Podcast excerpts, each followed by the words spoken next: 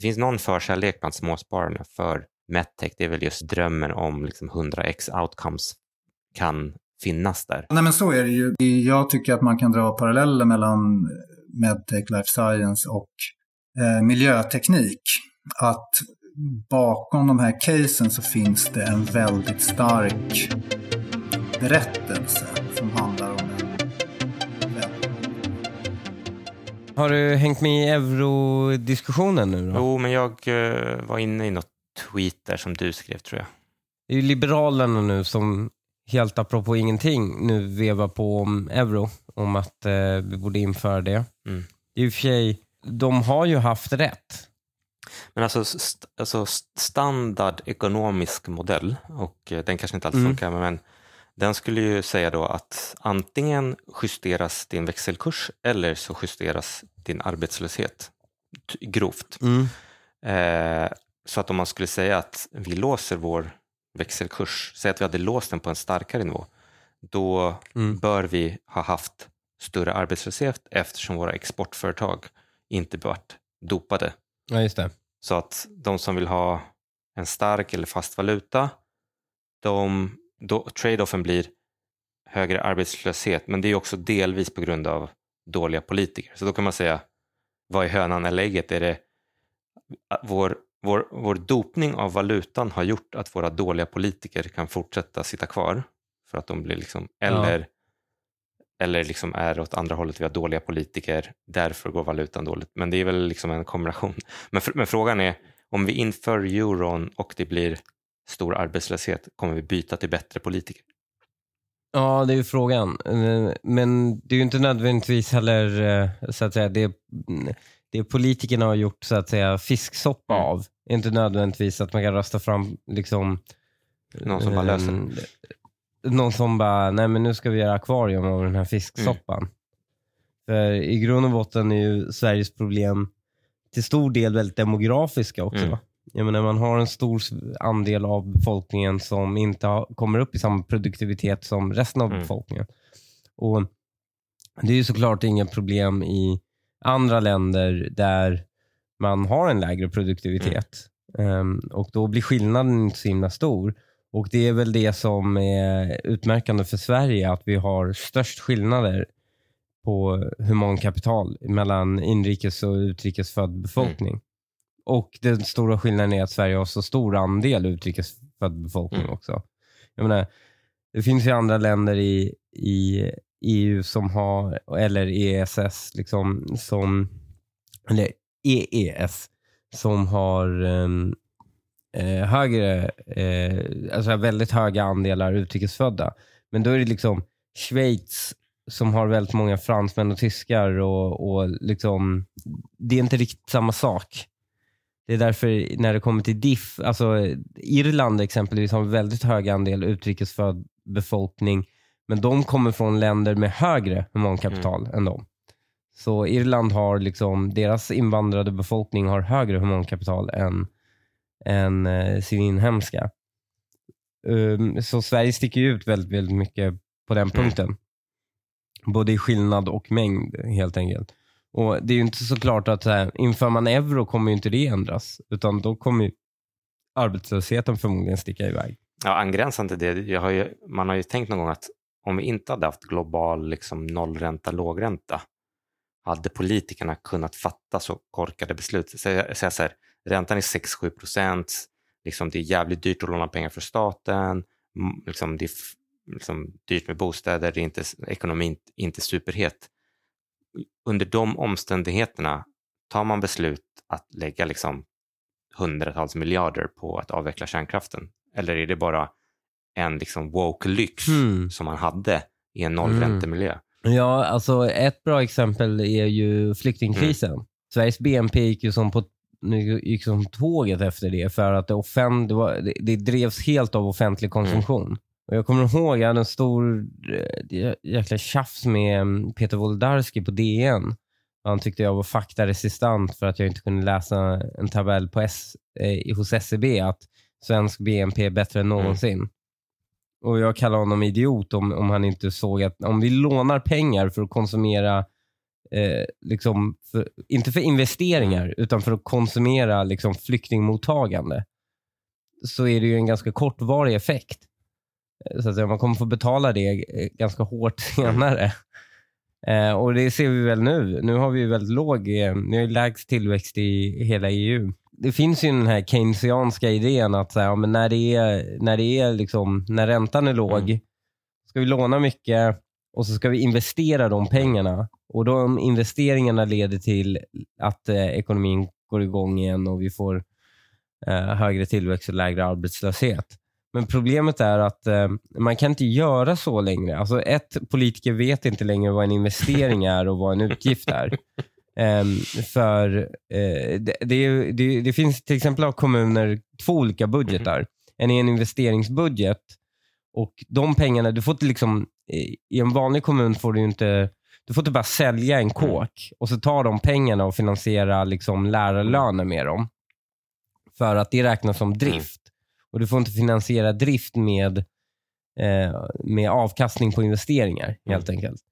Medans, eh, så, men det är ju alltid fiffel med det där. För då är det så här, nej men den här, det här kulturprojektet är investeringen för framtiden. För det kommer leda till lägre arbetslöshet och kriminalitet och det kommer vi tjäna på.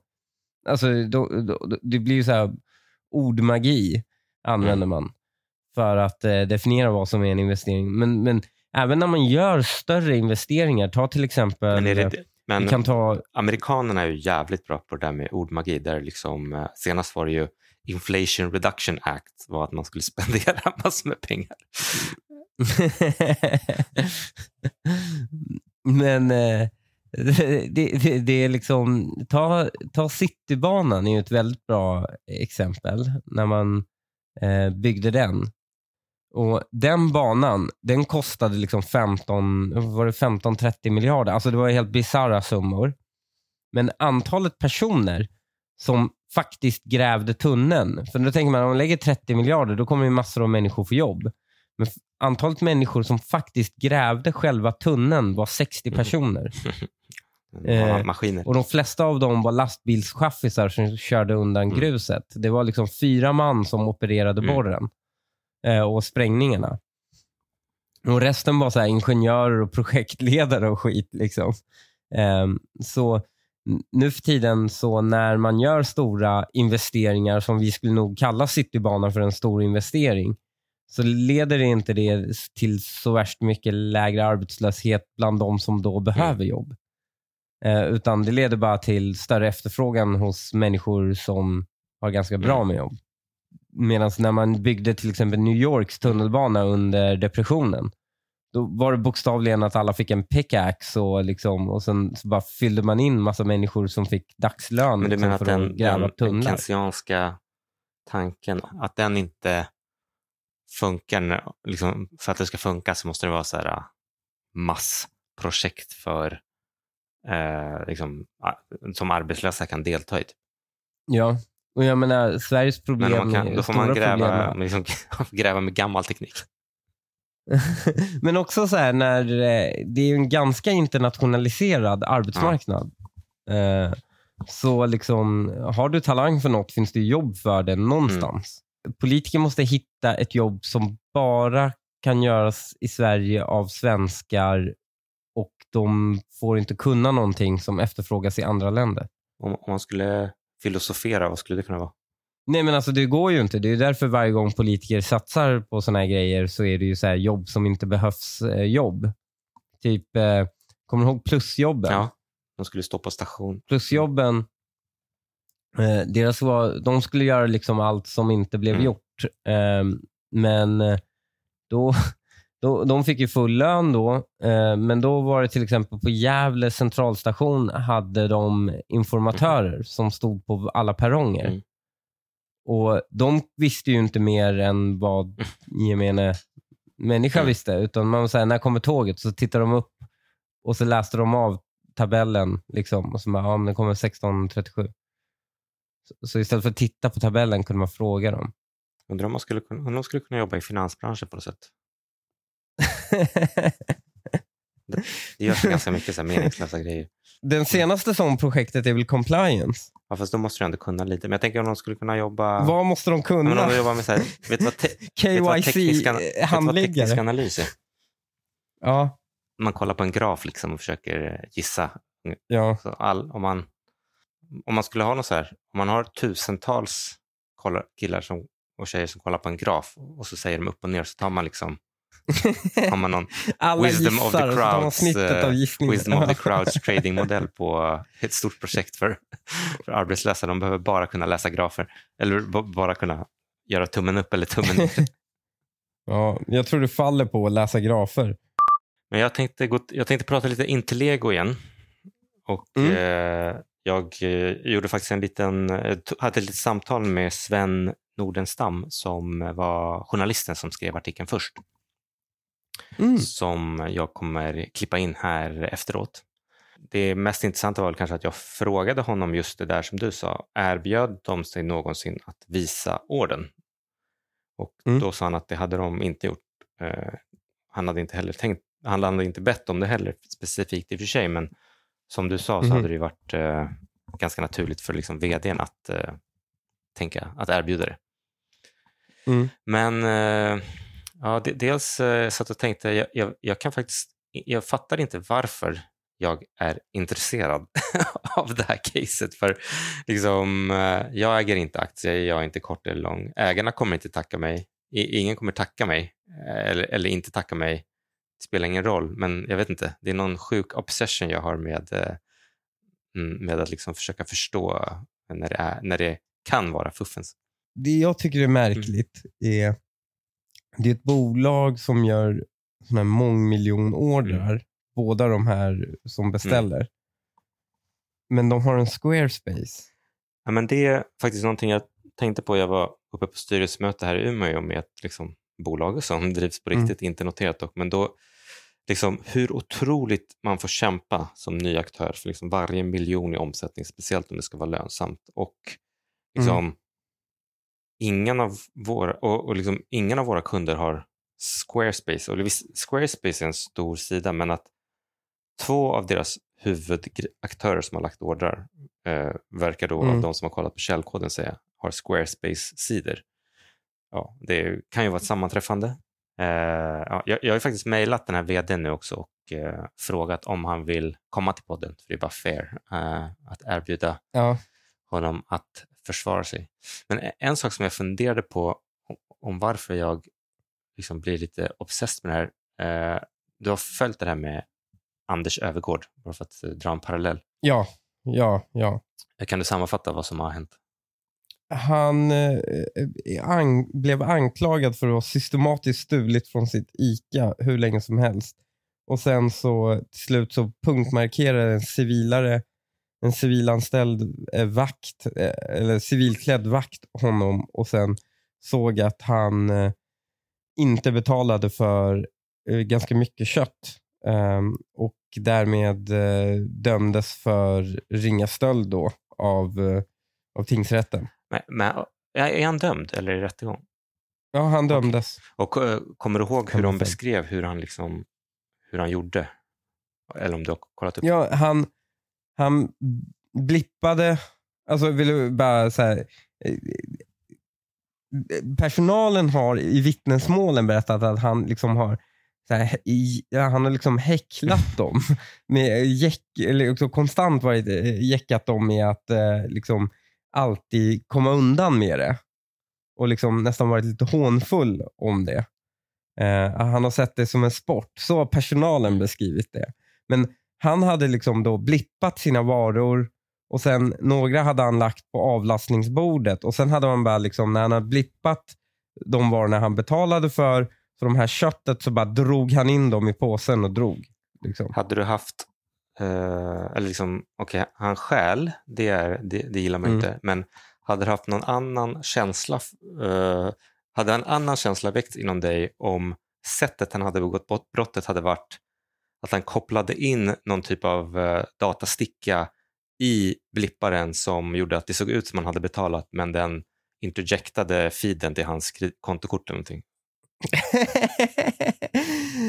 eh, jag hade varit lite imponerad, det hade jag väl. Ja, men det är det här som jag tror min, jag tänker på, inte lego, om det är det som gör mig lite upprörd, att det är, alltså om, om man googlar, eller liksom typ frågar ChatGPT eller så här, googla så här, vad är liksom tio red flags för, eh, för att ett bolag är liksom fraud eller eh, liksom misrepresentation eller bedrägeri. Att, det är liksom en väldigt hög omsättning men de får aldrig betalt, som i det här fallet, alltså att allting blir kundfordringar.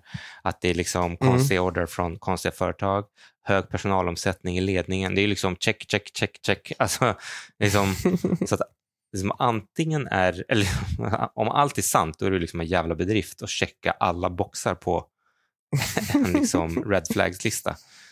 Sen den andra aspekten som jag tänkte på, är det du vet så här Nigeria-brev? Mm. Du, du, eller, du vet ju nyckeln för att de ska liksom funka. Ja, de skriver ju dåligt och felstavat och efterblivet och jättefejk för att sortera bort människor som är smarta nog att se igenom det. Jag tror att det finns en sån aspekt. att det är så här, liksom, att, han inte ens har lä- att han säger att han inte har läst artikeln som han ka- kallar till kon- conference call kring. Det är liksom, han, har, han kanske redan har sållat in de aktieägarna som liksom, de tror de, liksom, de går på det där.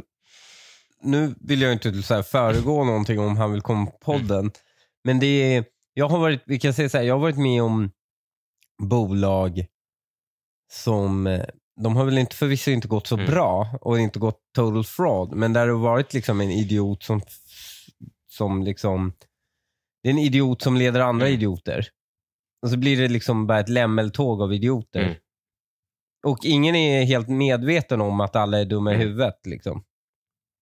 Eh, och sen så vandrar alla ner för ett stup. Liksom.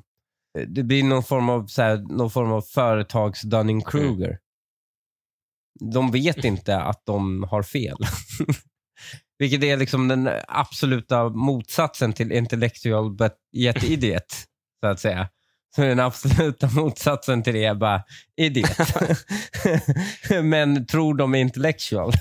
Sen vi hade vår senaste podd så har de, hade de en kvartalsrapport och eh, Mm. den var ju liksom jättehög tillväxt och omsättning. 45 miljoner i omsättning och Mm. en rörelsevinst som de kallar det på 20 miljoner. Så väldigt liksom. Mhm. Men cashflow, som man då alltså ska titta på, var minus 10 miljoner. Så det betyder att de bokförde, de fick in en faktura, de bokförde den, de liksom bokförde den som vinst, men kunden har inte betalat fakturan. Alltså omsättningen är 45 på ett kvartal, men Mm. kundfordringarna summerar till typ 90. Så, så det betyder att liksom, även, om, även om hela 45 miljonerna som kom det här kvartalet, om den ordern kom, säg sista dagen, okej, och den Mm. hade liksom tre månaders betaltid, okej, men det ligger, för, det ligger en hel kvartalsomsättning till, så det betyder att de har ju så här, liksom, de har ju börjat agera bank till sina kunder kan man säga och de har liksom obetalda fakturer som definitivt sträcker sig längre än ett kvartal. Och så kan det ju... Är det inte så här, jag fattar inte, var inte deras grejer till för typ sjukvård? Jag har intrycket att det var sjukvård, är inte det offentlig sektor? De sitter väl inte och håller på fakturor? Alltså, det, det, om man skulle få hit vdn så är det ju det är just det, de, sk- för att få bort alla misstankar så är det just varför är det så otroligt generösa betalvillkor Mm. som man skulle vilja förstå.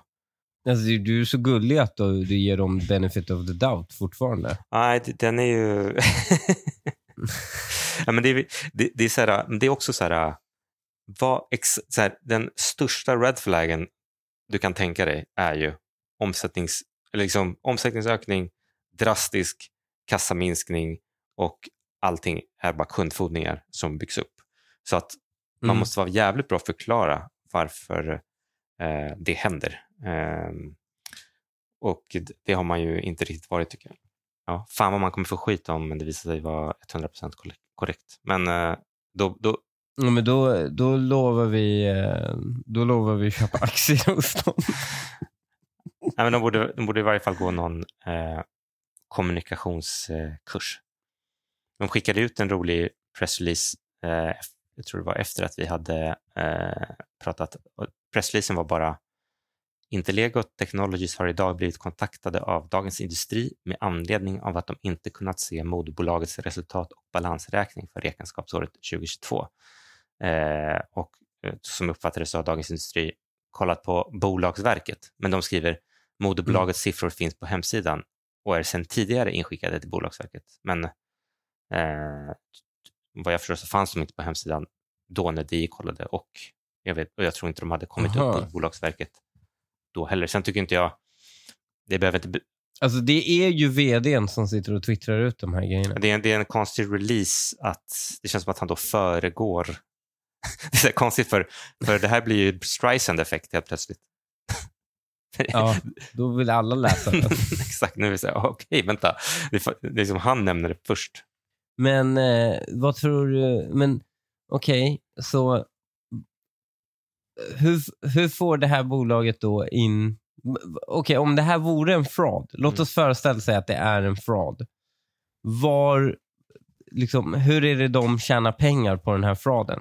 Nej, men det, det, man, det, det, som är både en blessing and a curse ibland är ju liksom den här eh, som vi har pratat om, pilotskolan. Att eh, vdn äger ju mycket aktier. Det kan ju ge liksom incitament åt båda hållen på något sätt. Mm. Eh, så det är klart om, om han hade tänkt liksom pumpa kursen och eh, sälja eller belåna sina aktier på en högre nivå. Eh, det är ju ett mm. sätt att tjäna pengar. Sen kan det finnas andra aktieägare, eh, bland annat liksom, det var ju någon hemlig investerare som vi absolut inte fick reda på vem eh, vem det var som hade investerat, att det var någon som... Och hans pappa. Att det var någon som, eh, som liksom ville pumpa upp kursen för att, eh, för att sen sälja. Och den personen är ju inte insider heller, så den skulle kunna mm. sälja fritt. Ehm, mm. Det, är väl, det är väl på något sånt sätt, eh, eller att man det är på något sånt sätt man måste, om, om man har liksom fejkad omsättning så, så, så, måste man ju... Mm. För jag menar, det finns inga pengar du kan sno ur bolaget. Mm. Nej, precis. precis. Det är väldigt, om det är fejkat. Det, är, det, som, det som dessutom var lite, det, det som blir lite lustigt, nu tror jag att de har förlustavdrag bakåt, men fejkade vinster skapar ju riktiga skattekostnader eftersom det, måste, det, det kommer inte runt att har en, har, har en bokförd vinst så ska du betala in även om du inte har cashflow. Ja, nej, men det, eh, det är fortsatt spännande. Nästa avsnitt ska vi försöka att uh, inte prata det här minibolaget som eh, typ eh, egentligen är ganska ointressant eh, mer än som ett liksom varnande exempel kanske för, för vad som kan finnas i andra fall. Ja, men jag tycker det är bra. Vi öppnade ju den här podden med att prata mm. frauds. Uh, och då är det väl bara rimligt att vi gör en uh, mellanlandning helt enkelt uh, mitt i också och, och följer upp på en på en röd flagga helt enkelt. Ja, men jag, eh, jag klipper in mitt samtal med Sven eh, från DI här efteråt. Och sen mm. Eh, nästa vecka ska vi, tänkte jag, kan gå igenom alla bolag lite kort som vi har pratat om eh, genom det här halvåret. Mm. Allt från Nvidia till Ferrari och så vidare. Och, och Kör en uppföljning? En uppföljning, exakt. så att vi inte bara lämnar allt bakom oss och eh, aldrig tittar tillbaka. Vi har Sven Nordenstam som gäst och eh, bakgrunden är att eh, du Sven skrev en artikel, exakt för en vecka sedan, va? om, eller publicerades. Det var, var det fredag förra veckan? Just det. Om ett bolag som heter Interlego som jag hade aldrig hört talas om.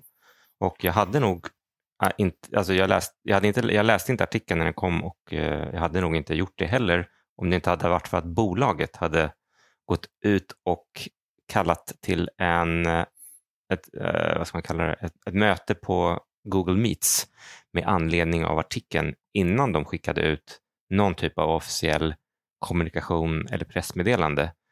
Och det tyckte jag var ett väldigt ovanligt agerande. Jag vet inte om jag någonsin jag ska inte säga någonsin, men det är ganska ovanligt att ett bolag, liksom, att, att ett noterat bolag inte har någon sorts strukturerad process först för att respondera. Att man eh, skickar ut ett pressmeddelande med information, med datum, det, liksom, så att man kan få in alla aktieägare, kanske med ett conference call-system och så vidare, utan man kör, jag tror att de körde Google Meets eh, och eh, slog i taket på antalet deltagare och eh, vem som helst fick ställa frågor och det var lite, det var nog det, det agerandet som gjorde att jag hajade till för jag tänkte att det här var ju, eh, för alltid när ett bolag agerar väldigt aggressivt på något påstående, då brukar det vara eh, indikera att det, det finns någonting skumt. Eh, men eh, om vi ska ta till, lyssnade du på konferenskollet när det skedde?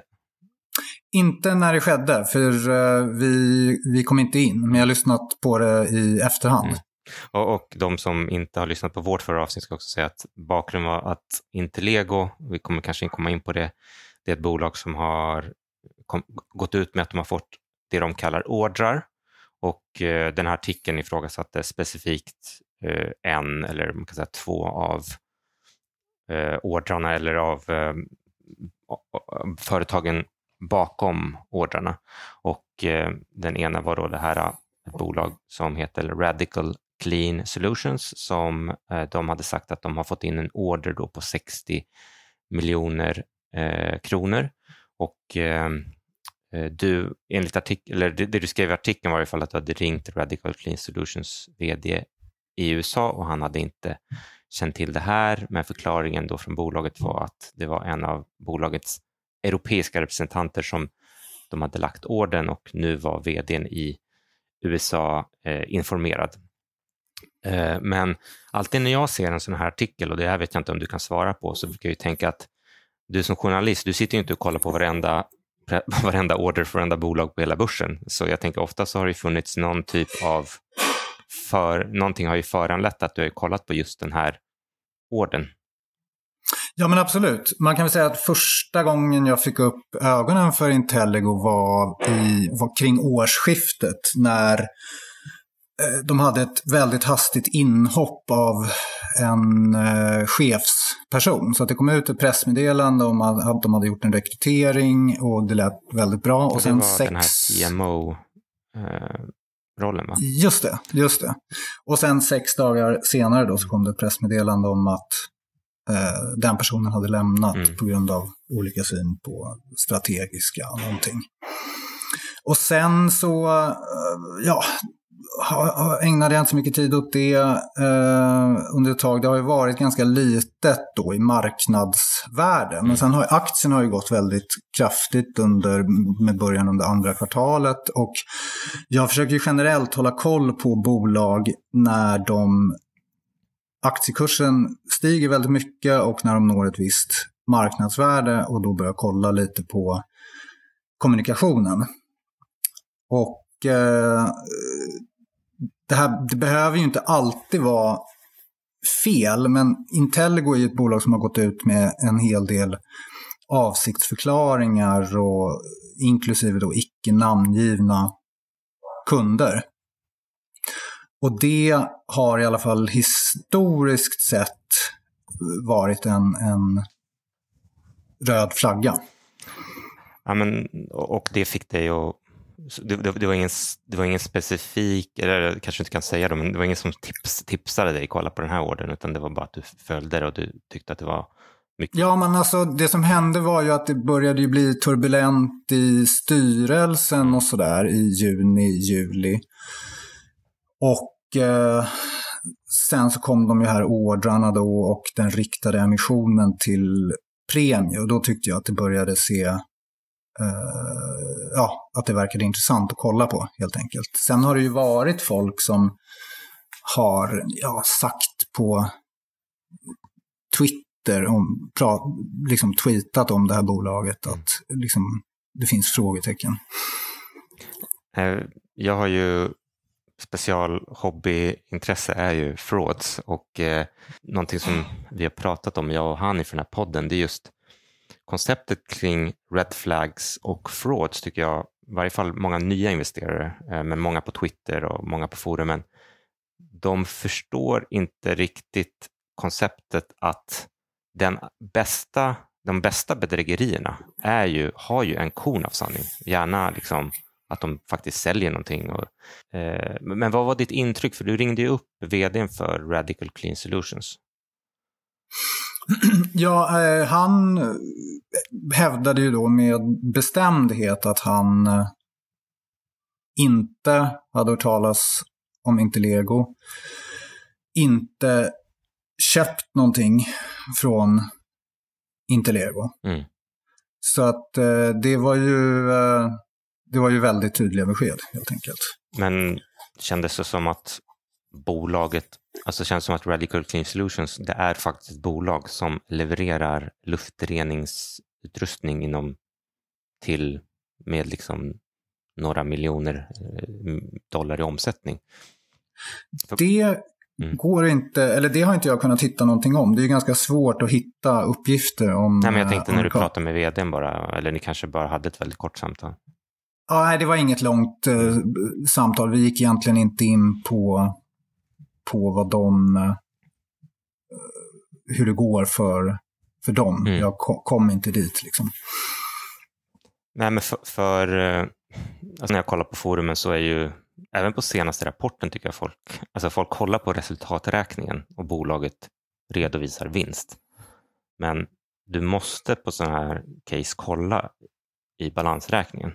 I princip hela omsättningen är ju kundfordringar. Jag tror att de har senaste kvartalet hade 90 miljoner i fordringar på 45 miljoner i omsättning. Så man bara man får tänka lite där att så här, även om alla ordrar kom in sista dagen på kvartalet så är det fortfarande så att de har lika mycket som ett kvartalsomsättning i obetalda grejer från förra kvartalet. Så det blir liksom, alltså de, de får ju aldrig in pengarna som är, som är den här vinsten. De, de gjorde själva verket minus 10 miljoner i cashflow. Mm. Ja, nej, det är ju ett återkommande tema hur eh, dåliga många investerare verkar vara på att kolla i eh, kassaflödesanalysen Mm. och eh, balansräkningen då på likvida medel som finns kvar. Eh, för det här, med, det här med omsättning och vinst, det har vi ju sett många gånger att det behöver inte betyda så mycket. Omsättning och vinst, det är ju inte, det är inte riktiga pengar. Kassaflöde är riktiga pengar, inget annat. Jag brukar säga att liksom kassan är den som är svårast att manipulera eftersom liksom normalt sett så har ju revisorn ett direkt inlogg till banken så att han gör ju ett egen utdrag. Eh, jag menar, sen finns det vissa mycket avancerade frauds där man har liksom kanske gjort det som kallas roundtripping, att revisorn kollar kassan på olika datum och så skickar du samma pengar runt. Men det ehm, eh, liksom, du måste nästan ha bankkonton i olika länder ens för att kunna göra en sån. För det är väldigt ovanligt alltså, att, att, man, att, kassan inte, att kassan är fel. Eh, så liksom kolla på kassan och i Interlegos fall, okej vad har hänt senaste kvartalet? Ja, de har bränt 10 miljoner men de säger att de gjorde 15 miljoner i vinst. Eh, tror jag. Så att då är liksom den diskrepansen, om företaget inte vill uppfattas som en fraud så måste de ju bli väldigt mycket bättre på att förklara varför har vi de här mycket generösa faktureringsvillkoren till exempel. Och det har man inte ens, eh, eller vad, jag vet inte om du har sett något försök ens till att göra det. Jag, jag tror att de har, kan ha pratat om det på calls och sådana här qa sessioner som de har haft med aktieägare. Mm. Men de eh, har ju, jag tyckte att de beskrev saker i den här rapporten tydligare än vad, än vad de har gjort hittills. Så att den här rapporten känns som ett steg framåt jämfört med tidigare rapporter. Men, men tidigare så tycker jag att de har så att säga spridit ut information i för många kanaler. Så att allt som är viktigt borde ju stå i rapporten. Det här bolaget kanske är för litet för att liksom ha någon sorts eh, sekt som hoppar på dig, men du kanske har fått några. Jag vet att på kolet var det ju några som frågade, ska ni stämma Dagens Industri och, och sånt där. Ja, det har ju varit eh, en del arga miner, är klart. Det, det känns som att det här bolaget i förhållande till hur relativt få ägare som det ändå har så är det många av dem som är väldigt engagerade. Mm. Så visst, det har ju varit en del arga påhopp men inget, inget liksom uppseendeväckande så. Jag tycker som investerare ska man ju alltid vara tacksam för om någon belyser någonting och sen så får man ju bara utvärdera om man tycker det var låg, låg någonting i det eller inte. Och sen så får man se det som, om man tycker att det är helt eh, fel anklagelse, då får man väl se det som ett köpläge då, om man har mer att köpa för. Och om det inte är ett bolag som är extremt belånat så finns det ju ingen artikel som kan sänka ett bolag som, som går bra långsiktigt. Liksom du, om, om alla de här ordrarna skulle stämma och det bara spruta in cashflow, då, då, då spelar det ingen roll vad du skrev, om det var fel eller inte på lång sikt. Nej, eh, men det kan väl ha att göra med att många tenderar att gå in för tungt i små bolag. Mm. Så att det de ser är ju en stor värdeminskning på mm. pappret. Och generellt så brukar det ju ta väldigt lång tid. Eh, det har gjort det historiskt i alla fall för folk att förstå att de kanske har gjort en dålig investering. Mm. Nu säger jag inte att det är så nu, men, men grejen är ju den att det finns ju väldigt starka eh, socialpsykologiska mekanismer som, som gör att man inte vill ta in negativ information. Alltså mm. Alltså man har ett confirmation bias. Mm. Och det, det är någonting som eh, gäller för alla människor. Det handlar inte om att folk är korkade eller något sånt där. Så att jag tycker inte man ska, man ska inte håna folk som eh, har köpt en aktie och har svårt att förstå att det kanske är något problem i bolaget. Men eh, när jag och Hanif diskuterade konfkålet så som Hanif som har liksom lite mer politikerbakgrund, han, han sa väl liksom att det, det, det första vdn borde ha försökt göra är ju att liksom stoppa artikeln genom att presentera dig med motbevis eller i varje fall ifrågasätta din tes. Eh, och ett sätt hade kanske varit att säga okej, okay, här, här, eh, här är orden eh, och det kan jag tycka, även om, man, även om man tycker att den är konfidentiell på något sätt så tycker jag att man, jag ser inte riktigt varför man inte skulle kunna visa upp den liksom för dig med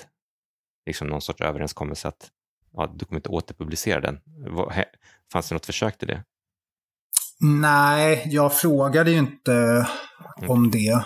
Nej, men det är ändå, Spe borde ändå vara magkänslan från, alltså som vd, någon ifrågasätter. Sen kan man i och för sig, okej okay, han kanske visar upp ett papper, det behöver inte betyda någonting heller i och för sig, men det är bättre än inget. Nej, precis. Uh, ja, nej, den tanken föresvävade inte mig. Jag har inte riktigt funderat över den möjligheten förut ett bra engelskt ord tycker jag, det är ju snarare så här misrepresentation.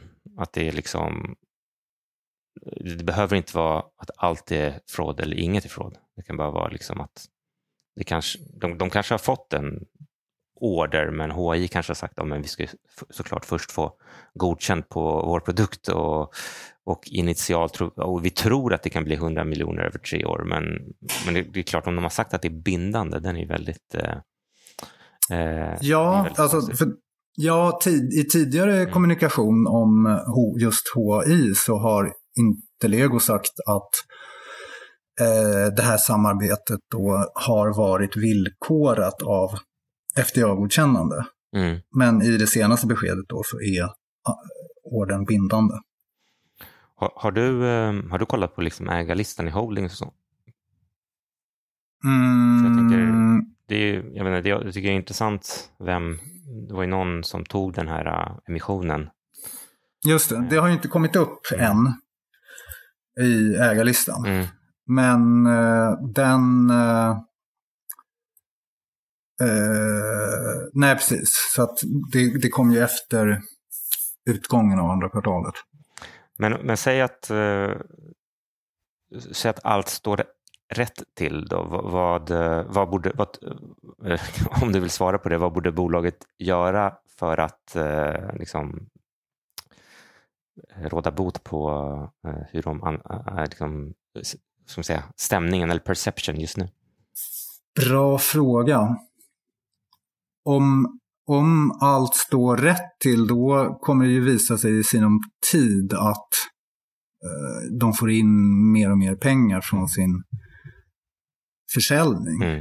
Uh, men sen också om de kan gå ut med namn på av de avtalspartners som inte de har gått ut med. Eh, och kanske visa något från fältet om hur den här produkten används hos, i, hos ja, kunder i olika tillämpningar då i vården eller härdning. Då. Du skrev i artikeln att um, Radical Clean Solutions tror jag, att, att den var registrerad på en hemadress. Jag vet inte om, eh, för jag kollade också i något företagsregister, de är ju alltid lite eh, oklara där i USA, ett företagsregister, men då hittade jag också någon adress eh, som, eh, ja det var nog, såg ut som någon, möjligen radhus eller, eh, eller liksom flerfamiljshus. Eh, mm. Var, det, ja, var det också nej. du hade hittat? Eller? Eh, ja, precis. Mm. Och där ska man väl säga att det för startupbolag då, mm. innan det har liksom hunnit hända så mycket med försäljning och sådär. Så i dessa tider så är väl det inte helt, så kanske det inte måste vara en röd flagga att det är virtuell, ja, jag, jag håller med om att, ja, jag håller med om att på, sådär. på red flag-listan hamnar ju den väldigt lågt. Och också för att eh, jag tycker att de här amerikanska databaserna är ganska liksom, otillförlitliga. Det är inte som eh, alla bolag. Liksom det, det, är mycket man blir orolig för, men jag har inte hittat någonting som är the smoking gun, så att säga. Någon jätt, liksom så här, okay, det här är tveklöst konstigt, men sen fin, det finns liksom olika nivåer av, av red flag. Det var någon som påpekade att både HI Solutions och eh, Radical Clean Solutions hemsidor är byggda på Squarespace och dessutom verkar vara på samma Squarespace-server, eh, då får de pinga på samma IP-adress. Jag vet inte jag vad det betyder. Och det är såklart inte konstigt att Squarespace är en av världens största tjänster för att bygga hemsidor. Men ja, det, det hamnar väl ganska långt ner på red flag-listan, men värt att ha i åtanke och, och sånt som folk gillar att kolla på när andra saker inte står rätt till. Mm. Nej, där, det där kan inte jag bedöma heller, men det känns det känns som att det mycket väl skulle kunna vara en tillfällighet. Ja. Grej, en grej man behöver komma ihåg är att om man själv och en massa människor börjar kolla på en massa saker mm. kring ett bolag, då kommer det bli så mycket datapunkter som gås igenom att det kommer uppstå eh, vad som ser ut som möjligtvis bekanta samband, men som i själva verket är, bara är sammanträffande. Mm. Men eh, är, du liksom, är du ute och kollar eh, efter sådana här, eh, har du liksom en lista på red, flaggade bolag och, och sen när det börjar ackumuleras grejer, liksom folk hoppar av och ordrar då, då kollar upp det, eller hur, hur tänker du? Ja men, ja, men absolut. Mm. Men en stor skillnad nu från jämfört med ett par år sedan, jämfört med för ett par år sedan, det är ju att det finns inte så många bolag kvar där ute som har något marknadsvärde att tala om mm. där det finns frågetecken. Alltså 2021 då fanns det ju hur många bolag som helst som var värda många miljarder mm. som var jätte, jätte, jättekonstiga. Mm. Eh, men den eh, myllan finns ju inte riktigt, eller den finns ju inte alls kvar. Så att det är lite magert på den, på den fronten bland lite större. Sen finns det ju hur många bolag som helst på smålistorna som är ja, sådär runt 100 miljoner i börsvärde eller mindre som, som är ytterst tvivelaktiga. Det känns som att det finns liksom ingen eh, man ska säga, myndighet eller, eller liksom, det verkar, man, man verkar ha ganska stora frihetsgrader i de här frågorna som bolag utan att, eh, utan att det händer någonting. Ja, absolut. Det finns ju ingen, det finns ju ingen grindvakt som kolla, gör någon kvalitetskontroll av bolag innan de noteras på mm. de mindre marknadsplatserna. Och sen får man ju komma ihåg att marknadsplatserna sitter på dubbla stolar. De får ju in noteringsavgifter från bolagen och tjänar på handeln. Mm.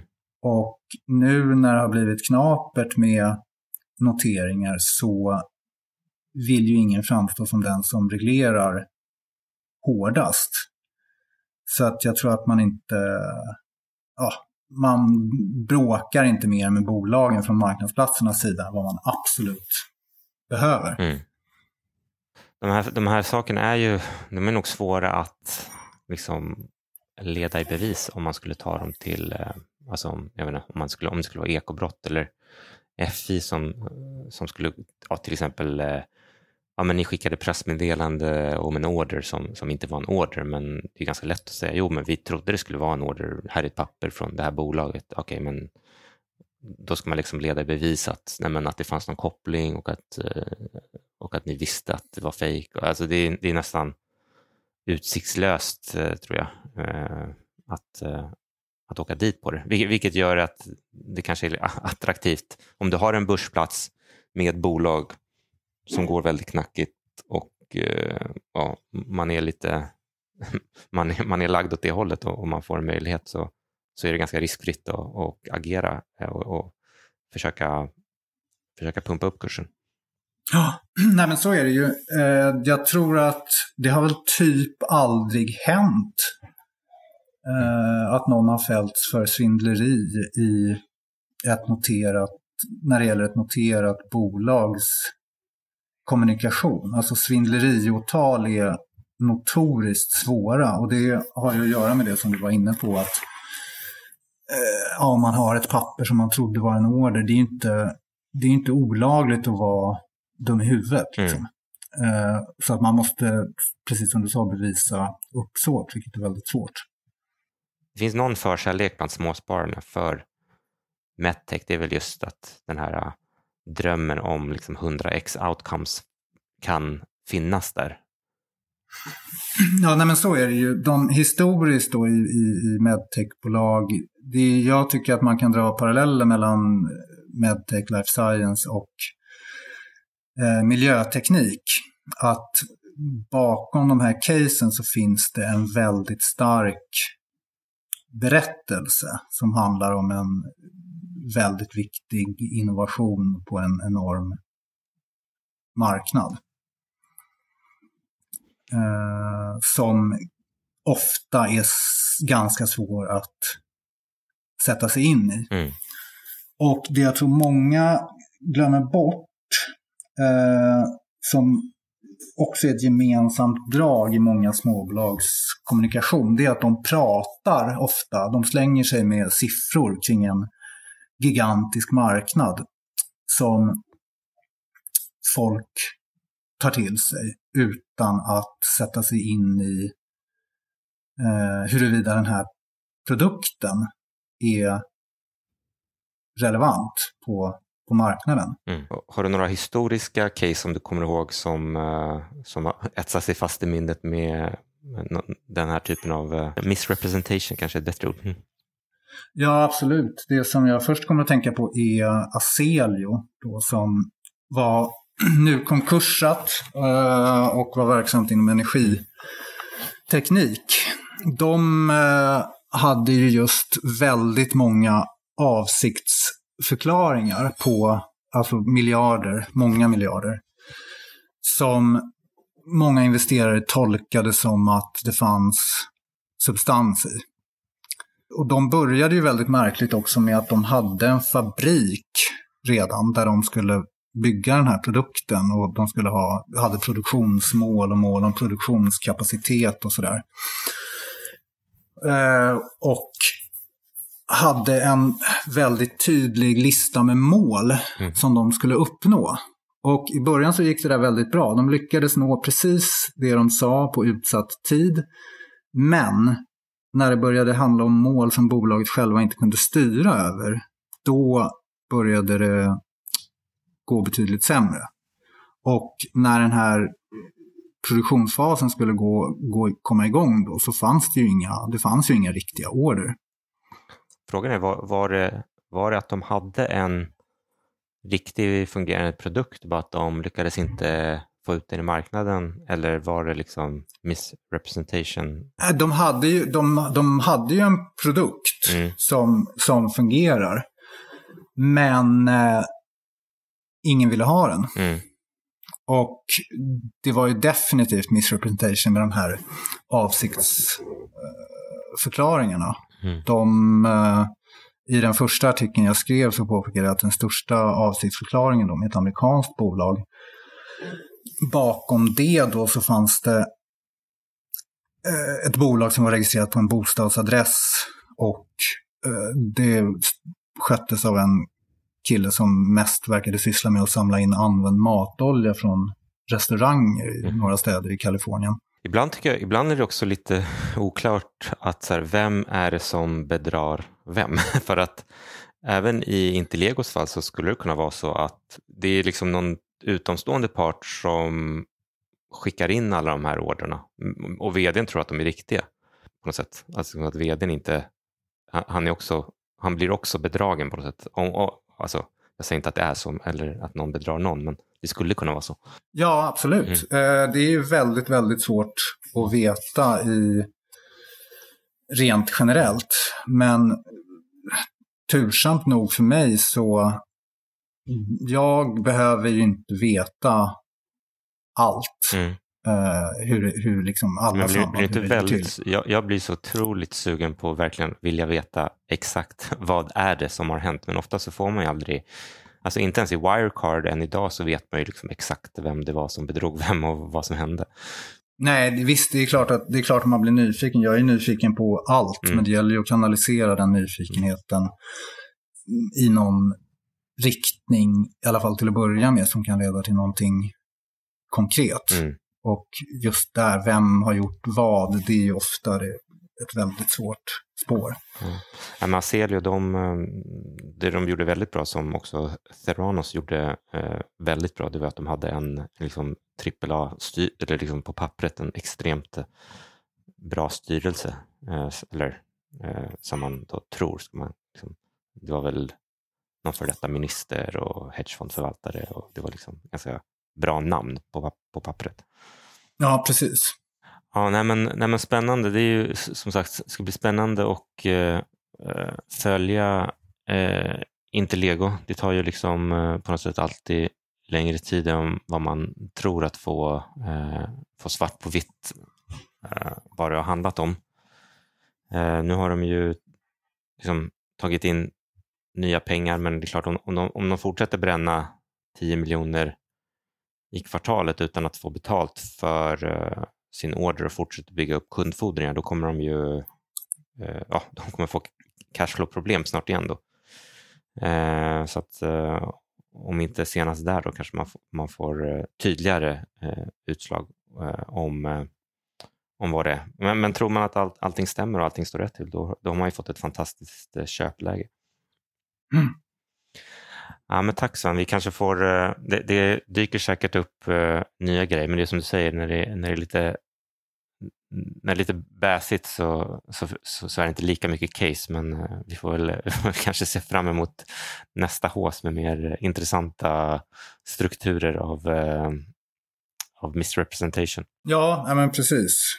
Även om jag kan tro att 2021 var ett extremt år eh, för, för bubblor på ett sätt som kanske inte kommer komma tillbaks de närmaste decennierna. Jag är ganska säker på att eh, de där tiderna kommer komma tillbaks eh, inom några år.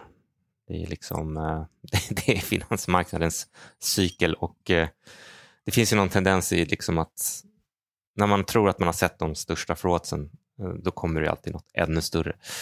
Ja, jag vet inte om jag ska hoppas att du har rätt eller, eller inte, men eh, det ska bli spännande. När det är säsongsuppehåll för billion så kan man ju, då kan man ju bara följa den vanliga marknaden. Det är ungefär lika exalterad. Ja, men tack för din tid och eh, ja, det ska bli kul att följa. Vi kanske får tillfälle att prata om något annat bolag i framtiden.